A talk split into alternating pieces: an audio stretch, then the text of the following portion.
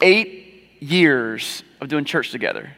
It's so exciting. Shining light in dark places and connecting with the community. Last weekend, I got to be in Goldsboro, North Carolina at the launch of a brand new church called Canvas Church. Uh, Patrick, thank you for preaching for me last week. You Did a great job. Uh, but I got to be there for a brand new church, and it was so cool to see basically a bunch of strangers show up because they saw like an ad somewhere or got a postcard in the mail, and they showed up and they're like, I guess we'll do church now. And to see some brand new friends connecting, it was exciting watching their core group who had been meeting in houses for a few months months and to see how excited they were to set up and welcome the community.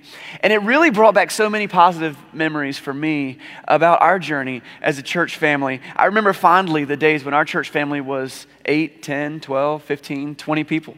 We were meeting in living rooms. We were meeting in, in public parks and renting places all over the place. And we were setting up places with uh, service opportunities with groups in town who did good things for people in need. And it was so cool uh, to be in those early phases and to see the, the, the excitement of a new thing uh, as we began to connect with each other, connect with people who were broken, and connected them with the wholeness that their God brings. For us to learn as a community what it means to repent from our sin and turn our hearts towards God, like that's a big deal. But as we saw that happening in families, as moms and dads and husbands and wives and kids got their stuff together and started to live together in community, what does it mean to have our life changed by God? And uh, it's been cool. It's been an awesome eight years it has been probably the craziest eight years that I can imagine. Uh, for me personally, it's been both the hardest eight years of my life. I turned 40 in January, so in all those decades, these last eight years have easily been the most difficult. Also, the most rewarding. To get to see what God can do through people who are willing to just give it, give it a go. So it was September 22nd. 2013 when we had our first public service here in this room. Uh, you know that since then we left and came back. There's a whole story there. Um, but with all of that, with Goldsboro last weekend and with this right now, I just got a question. Why do we do this? Why? Why do church? Why gather together? Why go through the effort of setting things up and being here on Sundays? Why go through the effort of like serving in the community? Why? Why does it matter? Um, there's probably a lot of answers to that question. But this morning, as I get started, I, I think one of the main answers that I'm drawn to is a moment that Jesus had that I want to take you to. And so it'll be on the screen here behind me. Get your Bible out. We're going to be looking at some other places in a second. But I want to go to this, this moment with Jesus and his disciples in Matthew chapter 28, verse 18 through 20, when Jesus kind of kicks off the mission for what he wants his followers to do. We call this the Great Commission. And he says this in Matthew 28, 18 through 20. Jesus came to them and said, All authority in heaven and on earth has been given to me. Therefore, go and make disciples of all nations, baptizing them in the name of the Father and the Son and the Holy Spirit, and teaching them to obey everything I've commanded you. And surely I will be with you always to the very end of the age. So Jesus had a mission for his followers. He came into some incredible things. He proved that he was God in the flesh. He gave his life on the cross. He rose from the dead. That was incredible. But the people that believed that, the people that saw that, he had a mission for them. We can read about what these followers did in the book of Acts, like the whole book of Acts in the New Testament. But basically, they took that mission and they made it into a movement that we call the church. And say they do that. They go and, and, they tell people about the story of Jesus coming to earth, God in the flesh, and how he did these amazing signs and wonders, and about how he eventually gave his life on a Roman crucifixion on a cross, but how he rose from the dead, and how over 500 people saw him alive after the fact. And people began to believe this. And then God's Holy Spirit came into their lives and gave them power, and gave them uh, like clarity of thought, and gave them the ability to share this story. And this, the movement begins to grow. I mean, not a trickle growth like we see a lot of things happening today, like an exponential growth. By the thousands, people are coming to God, being baptized and taught to obey everything that Jesus commanded them. This movement takes off. Those people's lives and families and communities were utterly changed. And it blows my mind that here I stand today, over 2,000 years later, in front of a group of people that are part of that same movement. That's powerful. Like, what other thing has really lasted that long with that much power and still gaining momentum and growing in the world? So, for the last four weeks, we've been in this teaching series called Better Together. And we've talked about a lot of the ways that being in community together is good. And it's been a cool journey. I'd encourage you to go check it out on our podcast. We, we actually archive the videos on YouTube as well. So, check that out. But each week, we've looked at different ways that as community, we are better. We, we, we function better. We accomplish better. We're more efficient together. And today, I couldn't think of a better way to celebrate our eighth birthday than to talk about how we are better together in accomplishing the mission of the church. We are better together in accomplishing the mission of the church. And that's the big idea today. Um, so if you got your Bible, uh, we're going to mostly be unpacking a passage from 1 Peter chapter 2. This happens to be one of my all time favorite passages in the whole Bible. Uh, and you can probably tell because you're probably like, I think you've taught on this before. Yeah, I definitely have, and you'll recognize some things. But there's some new stuff too that has really hit me this week. 1 Peter chapter 2, and we're going to be actually going from verse uh, 1 all the way to verse 10. Okay? So a big chunk of 1 Peter chapter 2. If you need a Bible, we've got free ones we give away back there near the door on the shelf. Uh, you can borrow one just for the service, or you can take it home and keep it forever if you need one. Um, and through this teaching, what I want to do is go through this whole passage, 1 Peter chapter 2, 1 through 10. And I also want to kind of parallel, do something a little bit fun. I want to talk about some lessons that I've learned in church planting over the last eight years because I think they actually run really parallel with what this passage is doing. The first one I think a lot of you will really, really relate to. This is the first lesson that we get uh, from, from the last eight years of doing Venture Church. And this is the lesson before we read the passage. God doesn't need a building to have a temple. Let that sink in. God doesn't need a building to have a temple. Most churches have buildings. In fact, a lot of times we're like, where's the church? What we're asking is, where's the building? Let's get into that. Check out 1 Peter 2, 1 through 6. Actually, we should be doing 1 through 3 first. Peter starts the chapter off by saying, Therefore, rid yourself of all malice and all deceit, hypocrisy, envy, and slander of every kind. And like newborn babies, crave pure spiritual milk, so that by it you may grow up in your salvation, now that you have tasted that the Lord is good. And so that's how the this chapter starts out. What Peter starts out with is a reminder of these are some things in our life you've got to get rid of. He says, rid yourself of these things, malice and deceit and all kinds of these other things. You need to crave pure spiritual milk because at the heart of most of the teaching in the entire Bible is this idea of turn your heart to God men for the men's retreat that's coming up in a few weeks. That's going to be our whole focus that weekend. What does it mean to direct our hearts towards God? And if you were to summarize any major teaching of the whole Bible, it would probably be done in one word repent. Like turn your hearts to God. Go to a place where you can seek God in your life. And so that's what he wants to start out this, this whole teaching on the church in in chapter 2 um, because God wants to be among his people. And we see this all throughout the Old Testament. And, there's a lot of different ways that can manifest. And we could probably do like a whole teaching series on the different ways God is among his people in the Bible. It's a pretty, pretty cool idea. But in order to be among his people, he needed them to kind of sanctify themselves. And there's a lot of ways that they did that. And, and one way that became the most prominent throughout the whole Old Testament story was through the temple.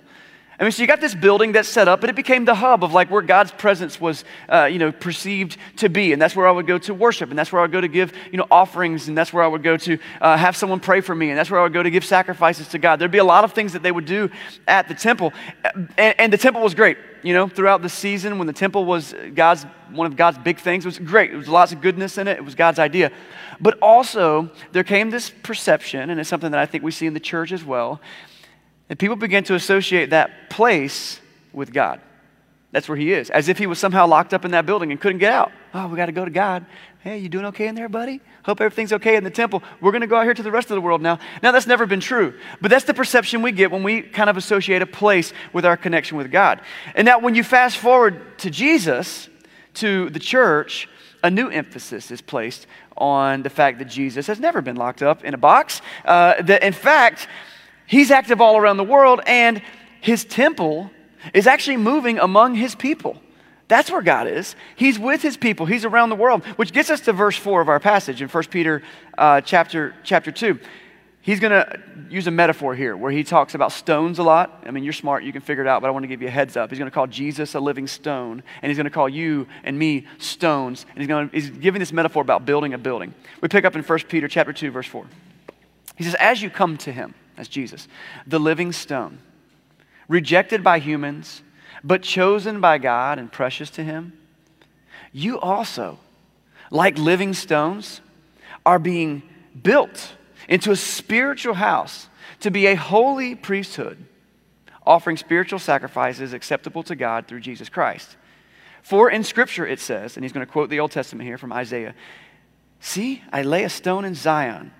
Zion is a nickname for the city of Jerusalem. See, I lay a stone in Zion, a chosen and precious cornerstone. And the one who trusts in him will never be put to shame. So he's quoting from Isaiah. He's talking about this concept of a, a Messiah. I'm not even going to get into all of that teaching right now, but this idea that like God has a plan. Let me summarize the whole, the whole passage that we just read in a different way. Basically, God chose Jesus to build a spiritual house. He chose Jesus to build, build a spiritual house, but the world rejected him. The world continues to reject him. But God chose him to be the foundation of that spiritual house. He used the word cornerstone. Did you catch that? A cornerstone is like a foundational block in building up a building. And so he uses that imagery. Jesus is the cornerstone. And then he says, and you also are like living stones. Whereas Jesus is the living cornerstone, we, those in accepting his grace, those living in his kingdom, are also stones. And he shows this picture of people being built up like a wall. Uh, picture like um, a human pyramid. You ever do that? Like if I don't know if you did cheerleading as a kid, or maybe you just were a kid and you like building pyramids out of humans. Um, picture that. Okay, so you got a bunch of people, and there's a row of people, and then up on their back is a row of people, a smaller row, and a smaller row, and a smaller row. Okay, you can picture that. Now here's here's the analogy that I want to draw from that because in that human pyramid, it's a wall of human people, okay?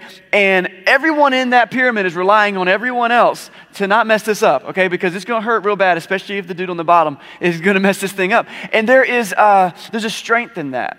Because, like the stronger people, if you're near one of the stronger people, like you can kind of lean on them for strength a little bit. They, they're going to carry more weight than others. And if you're a, a weaker person, you're going to need to rely on the people around you to hold up their end of the deal. And so it's the human pyramid. And so when I picture this like spiritual house being built out of living stones, which is human people, what I picture is like me and you, the church, we are the walls we are the interior walls, the exterior walls. Maybe we're the rafters and floor joists. Maybe we're the, I don't know, cabinetry and stuff like that. We're stacking on one another to build a spiritual house. And in that picture, uh, the passage says, You are being built into a spiritual house to be a holy priesthood offering spiritual sacrifices acceptable to God through Jesus Christ. Now, uh, in case you didn't pick up on this, let me make sure that we're there. Peter's making a reference to the temple here. Okay, like th- this is a big deal, especially to the first readers. They would have gathered, okay, spiritual place of worship, that's going to be our temple. And he says, okay, but this is not going to be a temple made with brick and mortar and wood and stuff like that. It's going to be made out of people. You are the blocks that we're building out. But then he says this thing you're being, in, being built into a spiritual house to be a holy priesthood. So not only are you the temple, you're also the priest serving in the temple. That's crazy. Because for a long time, to be a priest, you had to be from a certain family, and then a certain like pedigree and caliber, and then you had specific jobs that you could do. Only certain people could be priests. And the word priest has been carried into other religion and other things. And so, you know, we kind of have an idea of what a priest is someone that's kind of, you know, maybe a little bit on a pedestal or wears a special, you know, garment. I don't know. And they have special jobs. And the job of a priest is to be an intermediary between a person and God. So I'm available when you need to offer sacrifices. I'm available when you want to give offerings or when you want to say prayers or be prayed for. And what Peter is saying about the church is that's all of us. I'm a person who, though I, you know, I guess my job is that I'm a pastor at a church. But I'm the kind of person, and many of you know this because you've experienced this with me. I'm not the person that wants you to call me Pastor Chris. That's a tradition in a lot of churches, and I'm fine with it. It's cool with me. But uh, I personally don't feel that I need any special title because I believe scripturally we're a priesthood of believers. Everyone's on the same page. I'm no more special than anybody else. One of my giftedness maybe is preparing a lesson and teaching it. But there are people right here in the audience who have skills and gifts from God that I don't have. And so therefore we nurture and feed into one another. And so it, what this has been called is the priesthood of believers. Everybody is involved. And what's really cool about that is if we are the body, I mean, we are the temple, we are the building built of living stones, and we're the priests, you know, serving in that temple, we can go into the world and we can be intermediary, intermediaries between people and God. We can meet people where they are. We can pray with them and for them. One of the big roles of the priest was the sacrifice in the Old Testament. We can lead people to the sacrifice. That's Jesus. Like Jesus made the ultimate sacrifice and he covers our sin with his blood and he connects us with God through his resurrection. And so, like you and me, every single one of us, you can go to your coworker, you can go to your neighbor, you can go to your family member. If you're a parent, you can go to your child. If you're a child, you can go to your parent. You can say, Let me introduce you to Jesus. We get to play the role of the priest and we get to be the temple. God doesn't need a building to have a temple, which is really convenient for us because we ain't got no building. Uh, I don't know if you've noticed, but we're in a gymnasium right now. We're renting this space from the YMCA. And through our eight years, we have had a lot of different places where we've met. We started in a few people's living rooms. Uh, in 2012, we started that. And then eventually, we started meeting in a clubhouse at an apartment complex that we, that we, uh, that we rented for a little while. We had a group meeting at UNCW for a while. We set up service things at public parks and all kinds of places. We met anywhere and everywhere where they had a place where we can just put a chair. Eventually, we started meeting here in the YMCA. And in 2013, we gathered here for our big launch. You know, we had sent out mailers and we had told people we are going to be here. And on that day, 100 first time guests showed up. Okay, for that group of 25 of us, we were like, what? And like a lot of those people stuck around. And you are some of those people that are in this room right now. That is so cool. And then that group began to, you know, to connect with this place. And it was really cool to be at the Y until that one morning we showed up and it was on fire. And there were fire trucks outside. I don't know if you realize, you might not know if you're new, uh, this building was destroyed by fire in 2015. Okay, and so then we're like, okay, cool. And that's where we really learned okay, we don't have to have a building to do this. And we moved around. We went to a park one week. We ended up at Alderman Elementary School, where some of you connected with us for the first time there. We were there for a couple of years until the administration there decided that we needed to have, you know, part ways. Um, you know, our people are not going to call your people. And so we moved on. And, so, and then for a summer in 2017, we were in a gymnasium that we rented from uh, a local church. And then we moved to the movie theater, where, again, some of you met us there. And so we were at the AMC movie theater. And then in 2019, we were invited to come back to the Y in this beautiful new facility. And We're like, yay, it's permanent. COVID 19. No. Okay, so 2020, we didn't even meet anywhere. We were on the internet, okay? And people were in their pajamas, or if you had pants on, good for you. And like you're watching on a laptop. God doesn't need a building to have a temple, though. Because you are the living stones and you are a holy priesthood to give spiritual offerings to the people in our community and the people that live in your house. That's the first lesson I learned in eight years. We've got to get back to our passage. The church is people. But here's the second lesson I've learned in eight years. You ready for this? Loving people is hard. Loving people is difficult. And this isn't news to God. Uh, he, I mean, the very first people he created immediately disappointed him. So he's like, okay, well, I knew that was coming, but the, the nation of Israel constantly forgetting what they were supposed to do to honor him, and even the church. We have a pretty spotty track record, guys, if you want to go back and look at church history. There's, we, loving people is hard, and nobody knows that better than our God. So let's get back to 1 Peter chapter 2, and we're going to pick up at verse 7. He says, Now, to those who believe, to those who believe, this stone is precious. I'm trying to read this in such a way so that it makes sense because that's a kind of confusing passage. So we just talked about this. Jesus is a living stone. And for those who believe in the living stone, he's precious. We just talked about that. It's beautiful. He's at word temple. We have all these things going on. But to those who do not believe, and he's about to quote two passages from the Old Testament. So the stone the builders rejected has become the chief cornerstone. That was one belief, and we just kind of talked about that second one. He quotes another one that we're not going to get into, but he says, A stone that causes people to stumble and a rock that makes them fall. And these are both Old Testament prophecies that just kind of point to a Messiah and ultimately to Jesus. And, uh, but those who don't believe in Jesus and his plan, they stumble because they disobey the message which is also what they were destined for. And so just, just camp out there for just a minute. Do you remember what Jesus said in his, in his big commission to the church? He said, Go into the world and make disciples and baptize them and teach them to obey everything that I've commanded you. Teach them to obey everything I've commanded you. But some people aren't going to obey. Some people are not going to be up for Jesus. They're not going to care. And so Peter says they, they stumble because they don't believe and they don't obey. Now, Jesus says that we are supposed to love people. We're supposed to go out and show people the way to Him. But loving people is hard. It's very difficult. Not everyone agrees that Jesus is the way. Not everyone's even interested in talking about it. Not everyone agrees that they should do anything particular with their life. Not everyone agrees uh, on who God is. I have a friend that this week just told me, uh, hey, I've decided that I'm an atheist. I've been friends with this guy for a while, and it hurt to hear that. And uh, honestly, after our conversation, I didn't even know what to say next because it kind of, you know, sometimes conversations lead to a dead end, and you're just like, ah. and so it hurts. It hurts to see people maybe making different decisions than, than you make. Loving people hurts because I'm not perfect. Um, I,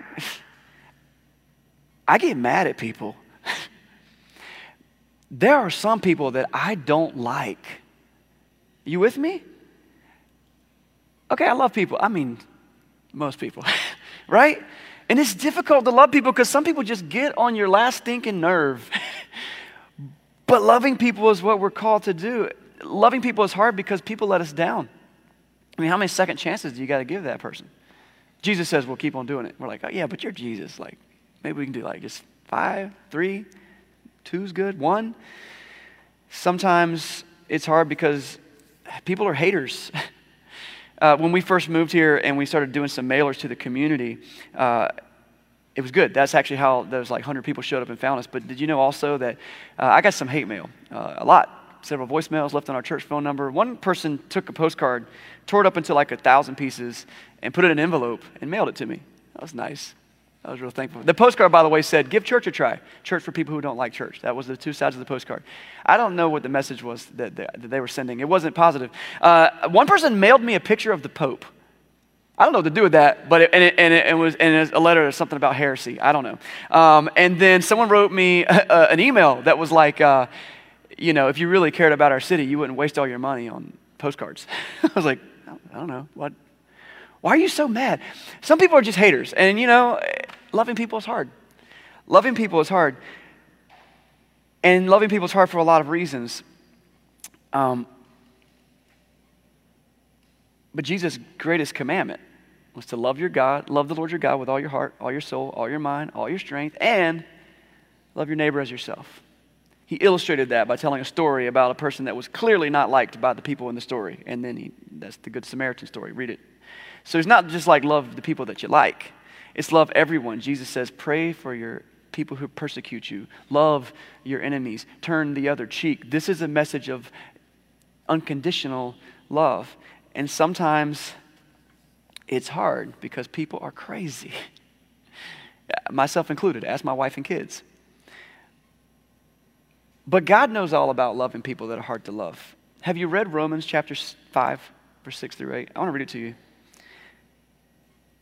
You see, at just the right time, when we were still powerless, Christ died for the ungodly. Very rarely will anyone die for a righteous person, though for a good person, someone might possibly dare to die. But God demonstrates his own love for us in this that while we were still sinners, Christ died for us. Loving people is hard, and God knows all about that. But he loves us anyway. And I think that God would agree with us that loving people is hard. That's my second lesson that I've learned. God doesn't need a building to have a temple. Loving people is hard. But more importantly, I've learned the third lesson, which is this God's grace is greater. As hard as it is to love people, and as hard as I am to love, God's grace transcends all of that. He's willing to forgive us no matter what. And as many times as people will turn their hearts to Him, He will forgive them. He will give them grace. He will give them a new start. You know, each of us has had the opportunity to rise above our own brokenness and to be made whole again by the grace of Jesus. And if you don't know about that opportunity, I hope that you'll hear about it for the first time today and start to process that. Let me show you what that looks like. Uh, one thing that I love to do is work on old cars. I love working on cars. I love mechanic style work. And as such, I have spent a lot of time at Cape Fear Pick and Pull. Anybody know about? Can I show some love to Cape Fear Pick and Pull? Anybody? Yeah. All right. So if you don't know what Cape Fear Pick and Pull, Pick and Pull is, it's a salvage yard. It's full of old wrecked cars, and you're out there, and basically you pay like a dollar, and you go in, and then you can go and find the car that's kind of of like the one you're working on, and you can tear it apart and take pieces out of it and take it home with you for pennies on the dollar. It's super cheap. You can get cheap parts there. Love Cape Fear Pick and Pull. Uh, this, this sermon was not sponsored by Cape Fear Pick and Pull, but they've helped me out of a lot of, a lot of binds. Um, but this is, what, this is what grace looks like because we are all broken. We encounter brokenness in our life. And basically, sitting right here is like Cape Fear Pick and Pull. There are hundreds of broken, useless cars out there. They are busted. They are useless. Now, I know that some of you are more impressive than others. There are also some pretty cool cars out at Cape Fear Pick and Pull, but it's still a broken car. There was a time where that lot of cars, each one was worth thousands of dollars. So there are hundreds and hundreds of thousands of dollars worth of cars out there, but right now they're worth pennies on the dollar. Many of them are worth zero dollars because they're stripped clean and you can't drive them.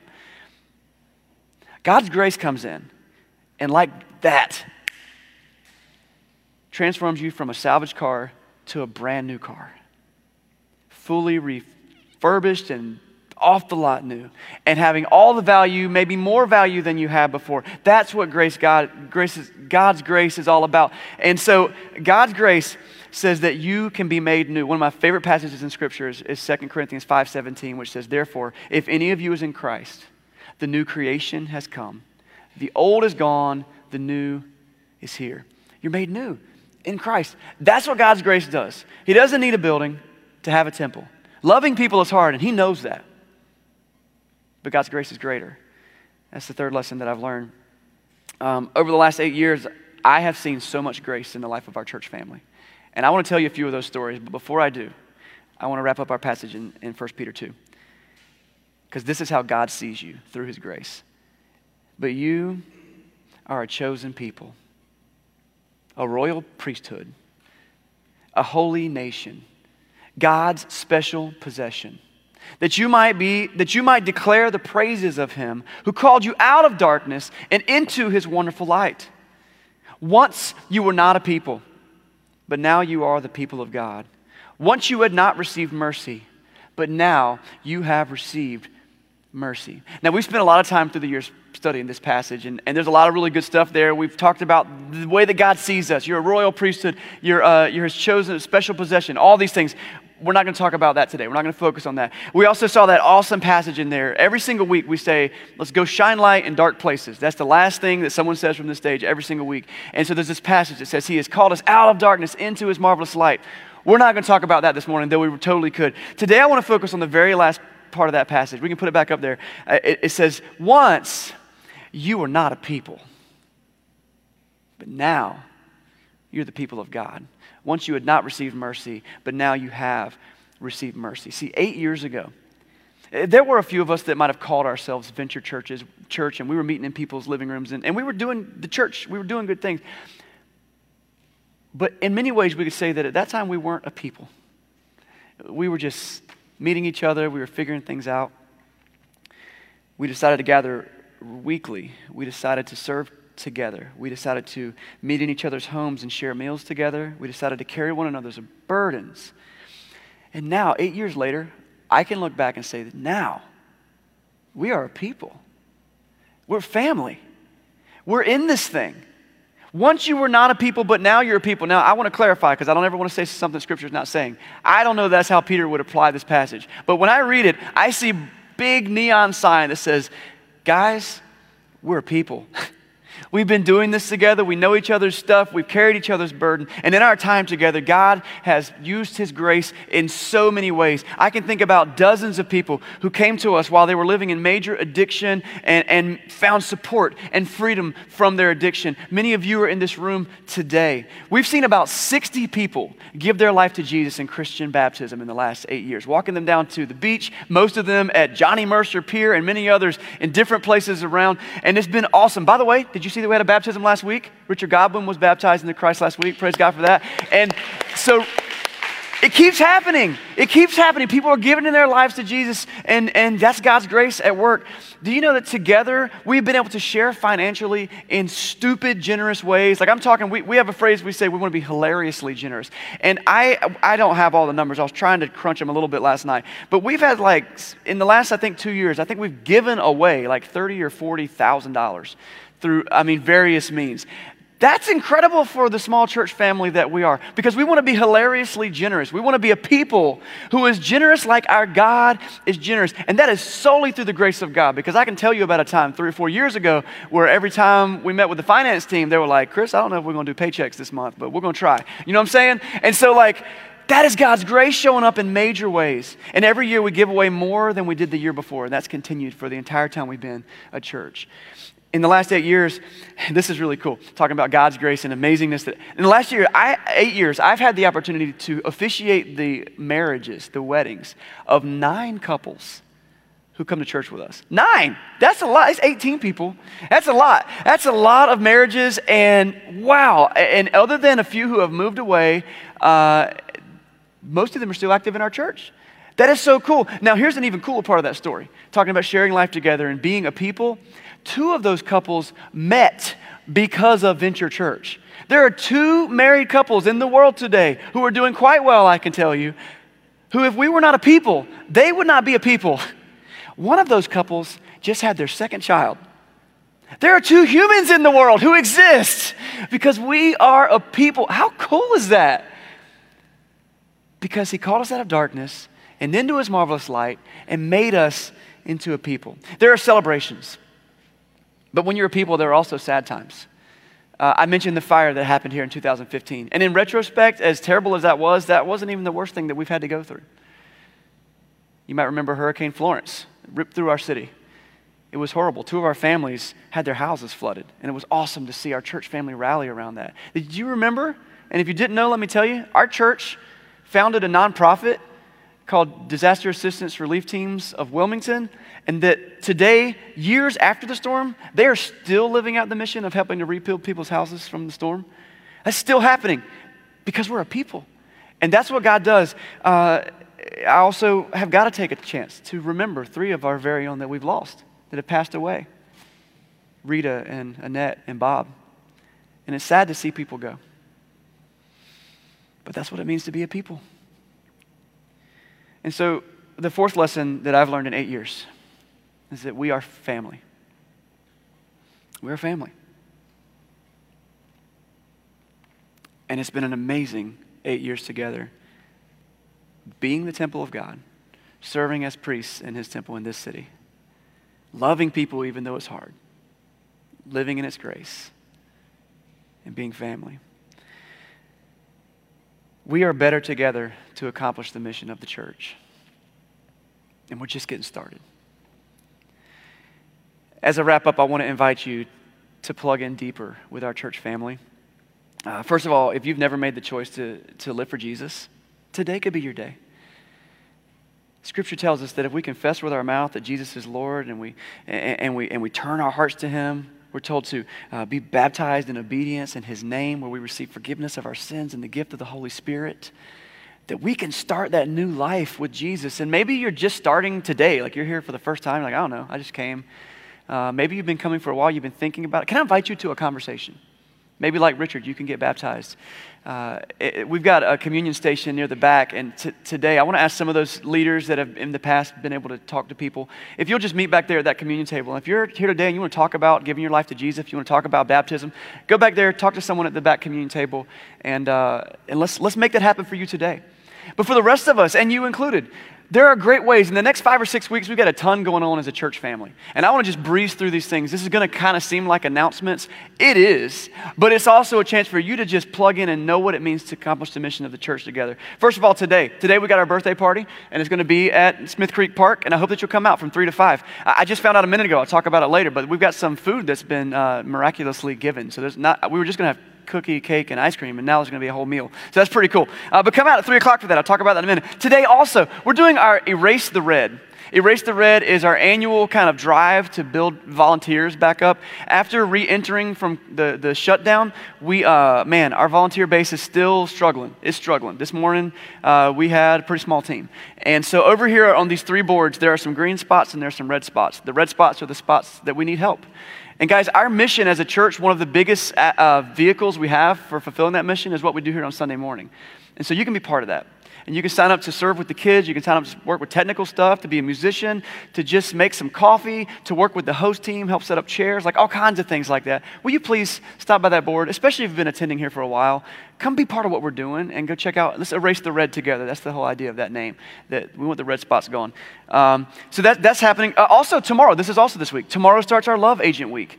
Uh, there's going to be a video that's going to play about that in just a minute. But uh, that starts tomorrow, and it's an opportunity to strategically love people on your own every day this week. Take part in that. And then a couple of events coming up that I want you to know about. We got our ladies retreat and our men's retreat the first weekend in October, which is going to be here before we know it, October 1st and 2nd. The ladies are headed up to Camp Kirkwood, uh, where they're going to do their retreat. It's going to be awesome. You can sign up for the ladies' retreat. All ladies are invited to come by going to jointheventure.com. That's our website. Up in the menu, click the button that says events. That gets you to all of our upcoming events, including some of these other things that I've talked about. And uh, it will get you uh, a chance to sign up for the ladies' retreat. Men's retreat, same thing, October 8th and 9th. We got our men's retreat coming up. There's a group of guys that's been planning it for several months. Um, listen, I want to encourage all of you, ladies and guys, to sign up soon for one important reason we need to get our t-shirts ordered okay? And so uh, look the, the big bragging right of the, of the retreat is that you get to wear the t-shirt forever after that. But you can't get a t-shirt if you don't sign up soon enough for us to order it. So i know it's a little bit of a short window but i'm telling you coming out of shutdown it's been hard to get the wheels rolling again. And so please help us out. Go ahead and get registered for those things. Uh, october 17th there's not a slide for this one but october 17th is our chili cook-off and brownie, th- brownie throwdown. There's a lot of good things coming up and we've got some other things planned for the end of the month of october. We are better together to accomplish the mission of the church and it's not fun to do it by yourself. You got to get involved, and it's not the same without you. People need to know about God's love, experience His grace, and be called out of darkness and walk in His light. And together we can play our part. Happy birthday, Venture Church. Let's pray.